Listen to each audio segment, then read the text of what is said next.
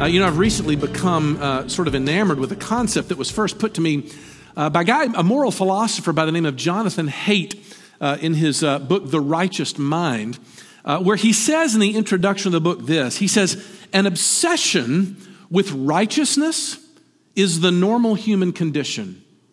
Now, what does he mean by that? Well, he means that hanging over normal human experience is a desire to be justified or, as uh, author David Zahl says, a desire to be enough. Here's how Zahl puts it He says, You'll hear people scrambling to be successful enough, happy enough, thin enough, wealthy enough, influential enough, desired enough, charitable enough, woke enough, good enough. And we believe instinctively that were we to reach some benchmark in our minds, then value and vindication and love would suddenly be ours. If we got enough, we would be enough. But here's the wrinkle one so well worn it hardly bears mentioning. No matter how close we get or how much we achieve, we never quite arrive at enough. Haidt goes on to say that the psychological term that's used for all this energy that we're expending in this direction is the word justification. And he says this is the key to unlocking the explanation of humanity. Want to get at the core of who you really are? You want to find out what really motivates you? Then follow the traces of your quest for righteousness. Zahl says this He says, Wherever you are the most tired, look closely, and you'll likely find self justification at work. The drive to validate, validate your existence, to assert your lovability, via adherence to some standard of enoughness. I love that. Look, there's a bit, lot of benefit to framing the conversation, framing humanity this way, not the least of which is it keeps Christian types like ourselves from panicking over what we see in the world around us that appears to be a great running away from Christianity. We think to ourselves, what do we have to say to this generation?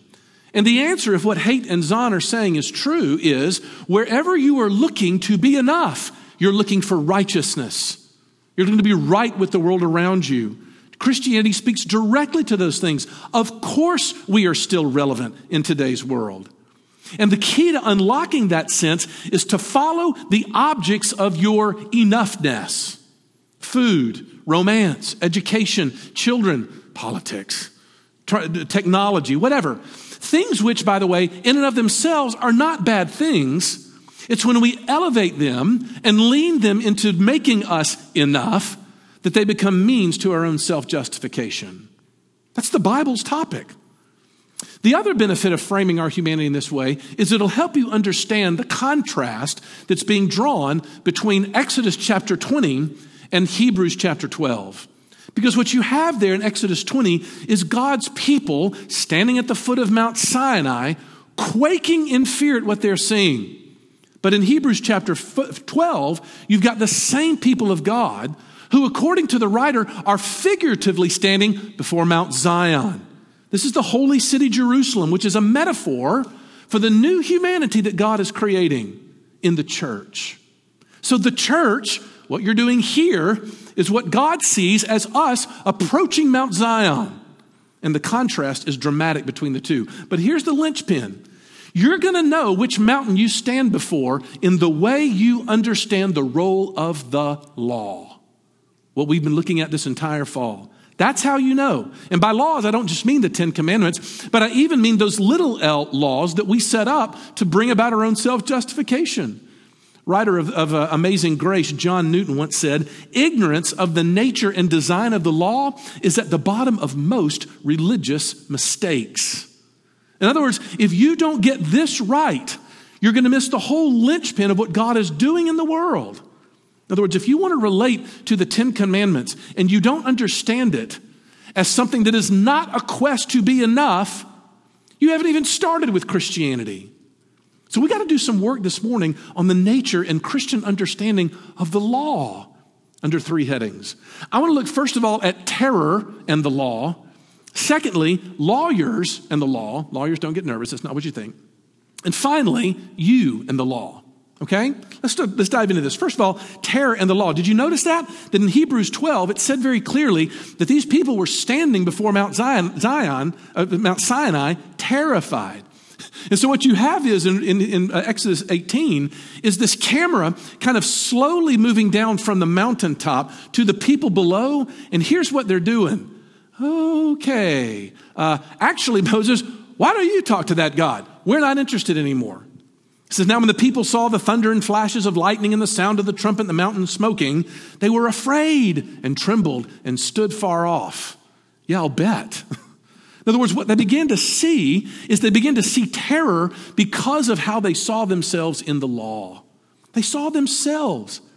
By the way, each of those images that they see on Sinai, those end up becoming biblical themes of judgment. Like throughout the whole of the Old and New Testaments fire, smoke, thunder, lightning, blasting trumpets. It'll help you unlock a lot of the book of Revelation. That's another sermon for another time. But think about this for a second. Is there anything more natural than to recoil at something that deeply intimidates you? You know, you're a child and you reach up and touch the hot plate that your parents told you not to touch, and instinctively your hand pulls away from it instantaneously. Well, that physical reaction is a great metaphor, isn't it?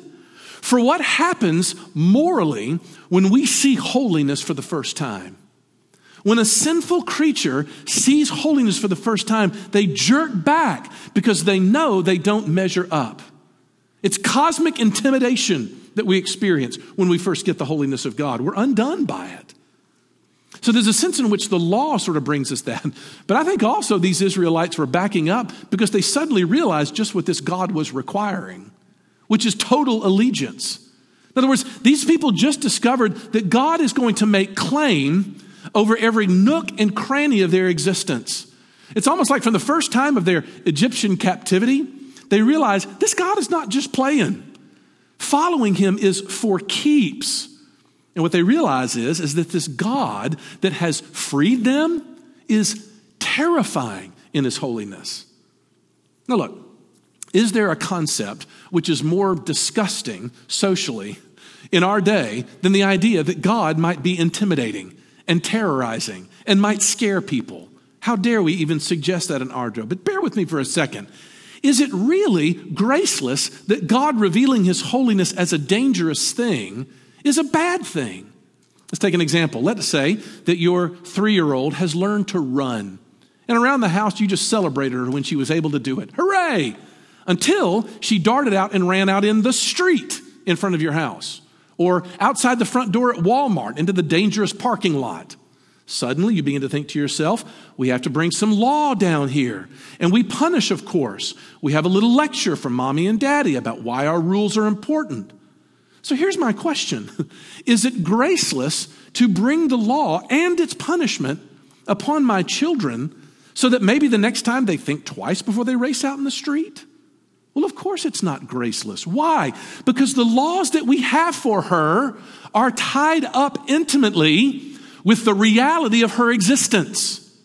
Does that make sense? In other words, to break laws, our laws, goes against your best interest for yourself. But in your three year old mind, you can't see it. That's not graceless. So then we come to God and we see his laws and we see why is he being so strict? And it's as if God in the Bible is trying to say, look, please, I am not just some cranky deity who's arbitrarily throwing out platitudes to, to shame people into, you know, uh, meek submission or something like that. No, my laws, because I am holy, are tied up with the realities of your existence. But you can't see that right now because your sin has made you blind to it. You don't have a good grasp on it, just like a three year old. Okay, now do you see now the contrast between Sinai and Zion in the two passages? The two mountains, as it turns out, are kind of related, aren't they? Because Hebrews is suggesting that you really don't get to Mount Zion until you've gone through Mount Sinai. That's the path. We have to sort of experience what we see in Sinai in order to get to Zion, which I think is going to help you in a million different ways, not the least of which will let you know if you've met the real biblical God yet. I think I can put this starkly like you'll know that you've met this God when you want to get away from him. How about that? When I want to get away from him, you probably have the right God. Because the reason why we don't have a good grasp on our situation is because of our rebellion. That we're masking, we're filtering it out, we're keeping it from coming home. And not only that, but it's keeping us from saying goodbye to our old self destructive ways. So there is a role that terror plays as we begin to think about the law, its intimidating factor. That's important. Has the law of God disturbed you? Secondly, though, I want to look not only at terror in the law, but also lawyers and the law. You know, the, the reaction of the people is almost a little comic there in verse 19. Uh, no, no, no. You speak to us, Moses, and we'll listen. We don't want to hear from God because it'll kill us. But you know, in that very moment, they get a glimpse, don't they? And we know better, having looked at from the New Testament back, that they get a little glimpse of just how God is going to save his people.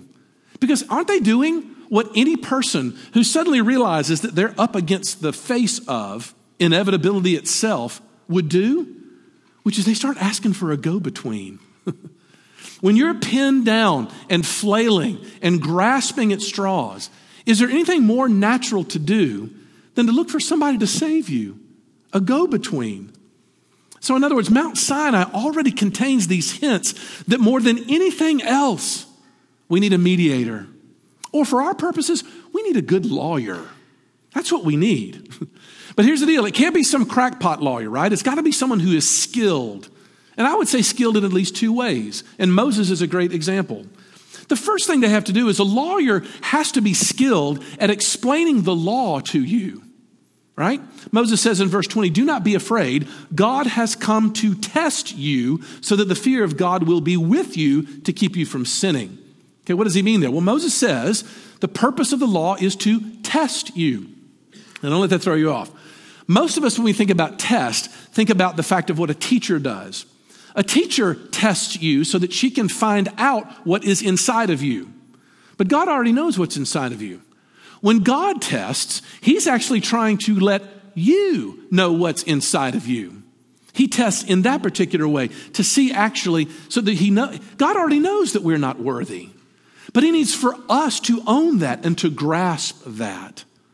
And what that does is, importantly, is that test begins to set them up to frame, as it were, the nature of the obedience that He's going to require of them, which is going to be different from what they did in Egypt. In other words, these lessons are for their benefit because until you begin to see the kind of obedience I'm going to ask for, you're going to continue to think that I'm just like those Egyptian gods, and I'm not. And so my law is here to intimidate you into that. But look, this is the message of the, uh, this is what we end up finding. If, if, you, if you talk to a lawyer for enough time, you'll find that you never really can know how they're going to turn out because of their relationship to the judge. You know, the truth of the matter is, the best lawyers can really only guess how the mood or the temperament of a judge is going to affect things. But Hebrews is inviting us to entertain a thought. In Hebrews 12, it's like the writer is saying, hey, but what if the judge and your lawyer are the same person? What if they're the same person? now you can see that when there's a go between and the lawyer and the judge are the same person, you've got someone who can know the mind of the judge the way no one else could. Look at verse 23 in Hebrews 12. He says, We have come to God, the judge at all, and to the spirits of the righteous made perfect. Because here's the deal a good lawyer will not only explain the law to you, but a good lawyer will explain you to the judge. Will they not? And so it says there in verse 24 that we have Jesus, the mediator, that's a word for lawyer, you can just put the word lawyer above that, of a new covenant, a new contract and to the sprinkled blood that speaks better, uh, speaks a better word than the blood of Abel. What the world is the deal about the blood of Abel? Well, to a Jewish person, when Cain killed Abel, that guilt of that blood screamed over the rest of humanity. All humanity lived under a death sentence because of the blood of Abel. But the writer is saying is, guess what? But we've got a lawyer who actually took care of that. How? Hold that thought. But the point that he's saying is, is my lawyer comes in having dealt with the blood of Abel. Is now, in other words, he's a lawyer who has a case. I like that phraseology because you could realize what would happen with someone who was a lawyer who realized that he doesn't have a case. You ever thought about that? Sometimes, if a lawyer wakes up and realizes he doesn't really have a leg to stand on, he's got to get creative, right? I don't know, maybe I could pay off the jury. Uh, maybe I'll use fancy words to confuse everybody. Um, you know, maybe I'll find a loophole in the system somewhere, right? And it's occurred to me, and I've, I've mentioned this before in sermons past, how often do Christians think of their relationship to God in that way? That Jesus is our mediator. Everybody knows that, right? Jesus represents us to God. But let me ask you a question what is that conversation like? Because I think what oftentimes happens is we imagine Jesus up in heaven to his Father being like, uh, Your Honor, Father, uh, I'm here to represent my client, Les Newsom, and um, yeah, he did it again. But look, I know, I know we've been here a thousand times before, but if there's any way that you could please, please, please, pretty, pretty please, let him off just this one more time. For my sake, God. Is that how the conversation between Jesus and God goes in your mind? But look, what Hebrews 12 is saying is, is Jesus is a perfect high priest, meaning he's a lawyer with a case. So what does that sound like? What Jesus is saying to his father is, Father, look, let's lay out the facts. The facts are that you are perfectly holy. And here's the deal you require in your law for people who treat one another like Les Newsom does, that the judgment for that is death. Well, okay, here's my hands, here's my feet, here's my side. Now, Father, don't you see that if my life is given for that debt, it would be wrong for you, Father, to exact two payments for one debt. It would be unjust for God to do that. So now, the very justice that was there to condemn us because of what Jesus did now speaks in my favor. It's on my side. Look, we are, we are dancing around and unpacking something that the theologians call justification by grace through faith. A doctrine that if you want to spend any amount of time on, dig deep on that one. Because, in my opinion, there's no way to survive a study through the Ten Commandments without that doctrine. Because what it's saying is simply this at the cross, there was a holy exchange. Jesus gives his righteousness to his people while his people give their unrighteousness to him. That's the great trade. That's the transaction that happened. But because of that transaction, God looks down and instead of seeing us, he sees his son and he says, not guilty. But he doesn't say that because of wishful thinking. He doesn't say that because he, you know, wink, wink, wink, you're not really a sinner. That's the lawyer who's trying to sort of jury rig. He doesn't have a case if he's doing that. He does have a case because now justice is on our side because God allows substitutes. The hymn writer says, Let us wonder. Grace and justice join and point to mercy's store. When through grace in Christ our trust is, justice smiles and asks no more. That's what they were talking about. Look, here's the point Moses was just a pointer, but in that moment, those people in that dreadful scene, they were looking for Jesus, they were looking for a mediator. Look, so throughout the ages, I think Christian has seen, Christians have seen this as a really helpful template for understanding their own lives. Hey, think about this for a second. Have you been through probably repeated seasons of your life where God graciously allowed you to see yourself through His eyes? It was not a pleasant experience, was it? In other words, he tested you. You go back to these things where you're like, he just kind of released the guards for a little bit and let me kind of wander into what I would be into every day if it weren't for his grace. But here's my question. Here's what Hebrews 12 is asking you. What did you do, though, with that terror? What lawyer did you consult in that moment? Because if in those days you were there spending all your time shopping at the marketplace of enoughness, my guess is, is that it's disappointed you over and over and over again, and that any of the joy and elation and delight from Hebrews 12 doesn't describe you at all. Why? Because you're trying to justify yourself. And the thing that unnerves me is for religious people like us who come to church, don't you realize that things like church going and, and, and, and reading my Bible diligently and, and new efforts in prayer, all wonderful things in themselves. But when we begin to use them deployed in a spirit of self justification, They do just the opposite than they were supposed to do. They're not born of grace. We're standing at the foot of Mount Sinai, still hustling for our own worthiness. Who is your lawyer this morning? Terror in the law, lawyers in the law. Finally, the question is of you in the law. Look, you talk about the law enough, and you get to a point as a Christian where you think, what is the possible usefulness of this? Uh, well, my dear friend, uh, who's a pastor down in uh, Kosciusko, Philip Palmertree, when I was in seminary, sort of did a Bible lesson for some junior high people that I've never forgotten. Because he said, look, there are four images that every Christian ought to be aware of in their understanding of the usefulness of the law. Let me give you these four images. Number one is a portrait. He says the law is a portrait. And who is in that picture? God Himself. The Ten Commandments are God revealing what He is like, what He looks like. Secondly, the law is also a map. The law, because it comes and sort of uh, abides by the contours of, of, of, humanity, of our humanity, shows us exactly where to go. Christians get really bound up of like, what does God want me to do? Decision making in the will of God. How do I figure it out? Well, you ready? Here it is in the Ten Commandments. And if it's not directly represented there, guess what? You've got the freedom to follow your conscience and to do your best. Free yourself up in realizing that the law is a map. Thirdly, the law is a mirror, is it not? It's a mirror held up to you so that you can see yourself.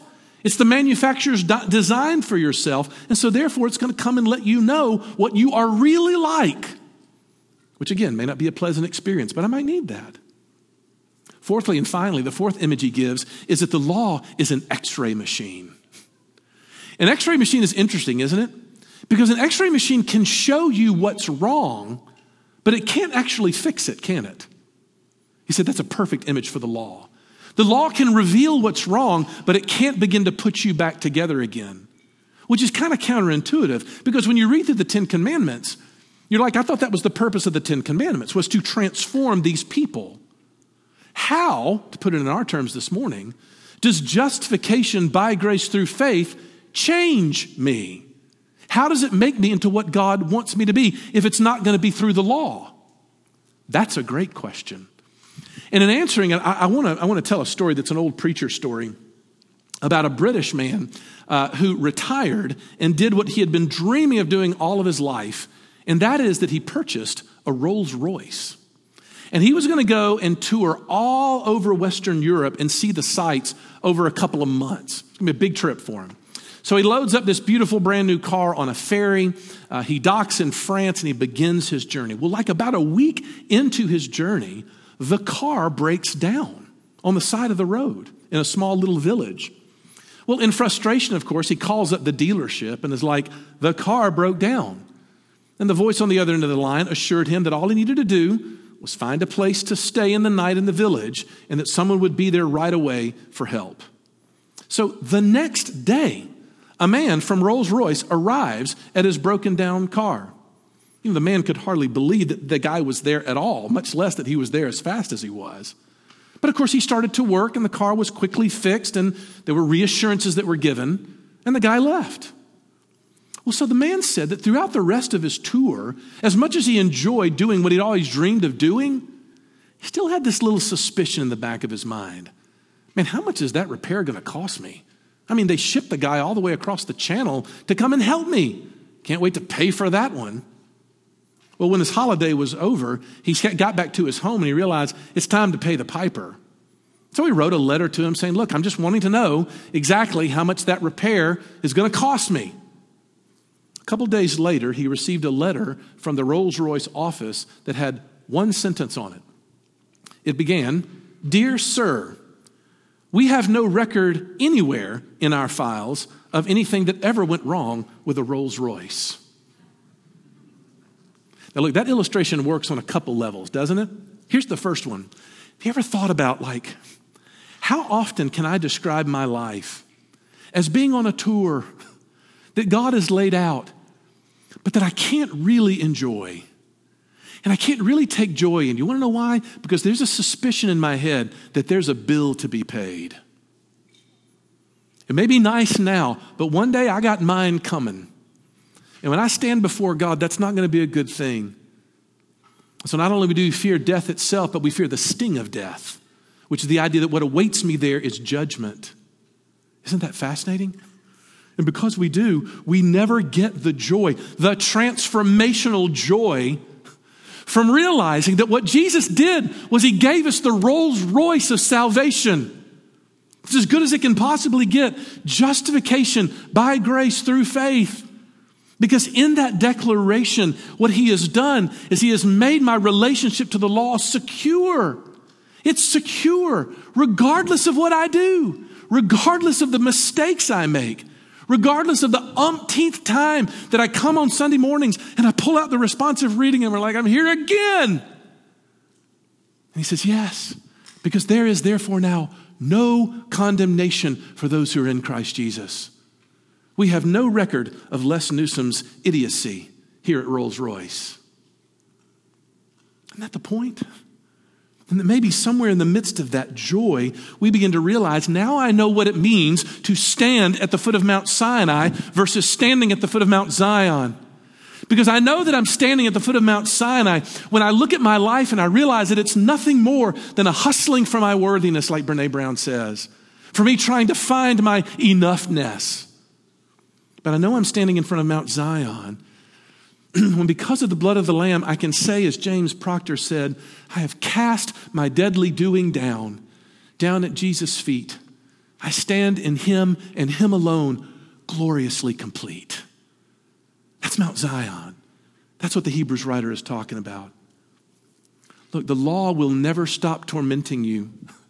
Dear soul, it will never stop tormenting you until you realize that Jesus did two things. Yes, he kept the law perfectly, but he also received the curse of the law on the cross so that when it comes down to it, he absorbed all of it and by his resurrection offers all his people life in him. I want to finish with this one little stanza from a poem that I just love. It says, Run, run, run, the law commands but gives us neither feet nor hands. Far better news the gospel brings. It bids us fly and gives us wings. Let's pray. And Lord Jesus, we are asking for those wings this morning, that joy that only comes from knowing that you have placed us above the law and yet still in good stead with the law because of the cross. Father, we stand, we love, and we sing and we wonder amazed at how you have sacrificed for your people. This fall, Father, has been a burden, it's been a weight because we see ourselves undone by your holiness. But we do ask that you would send us to the cross. That, Father, as we look in this little manger during this season, we would see our redemption being won for us and that we would walk away from here transformed because indeed you've paid it all. Would you do that? We ask it all in Jesus' name.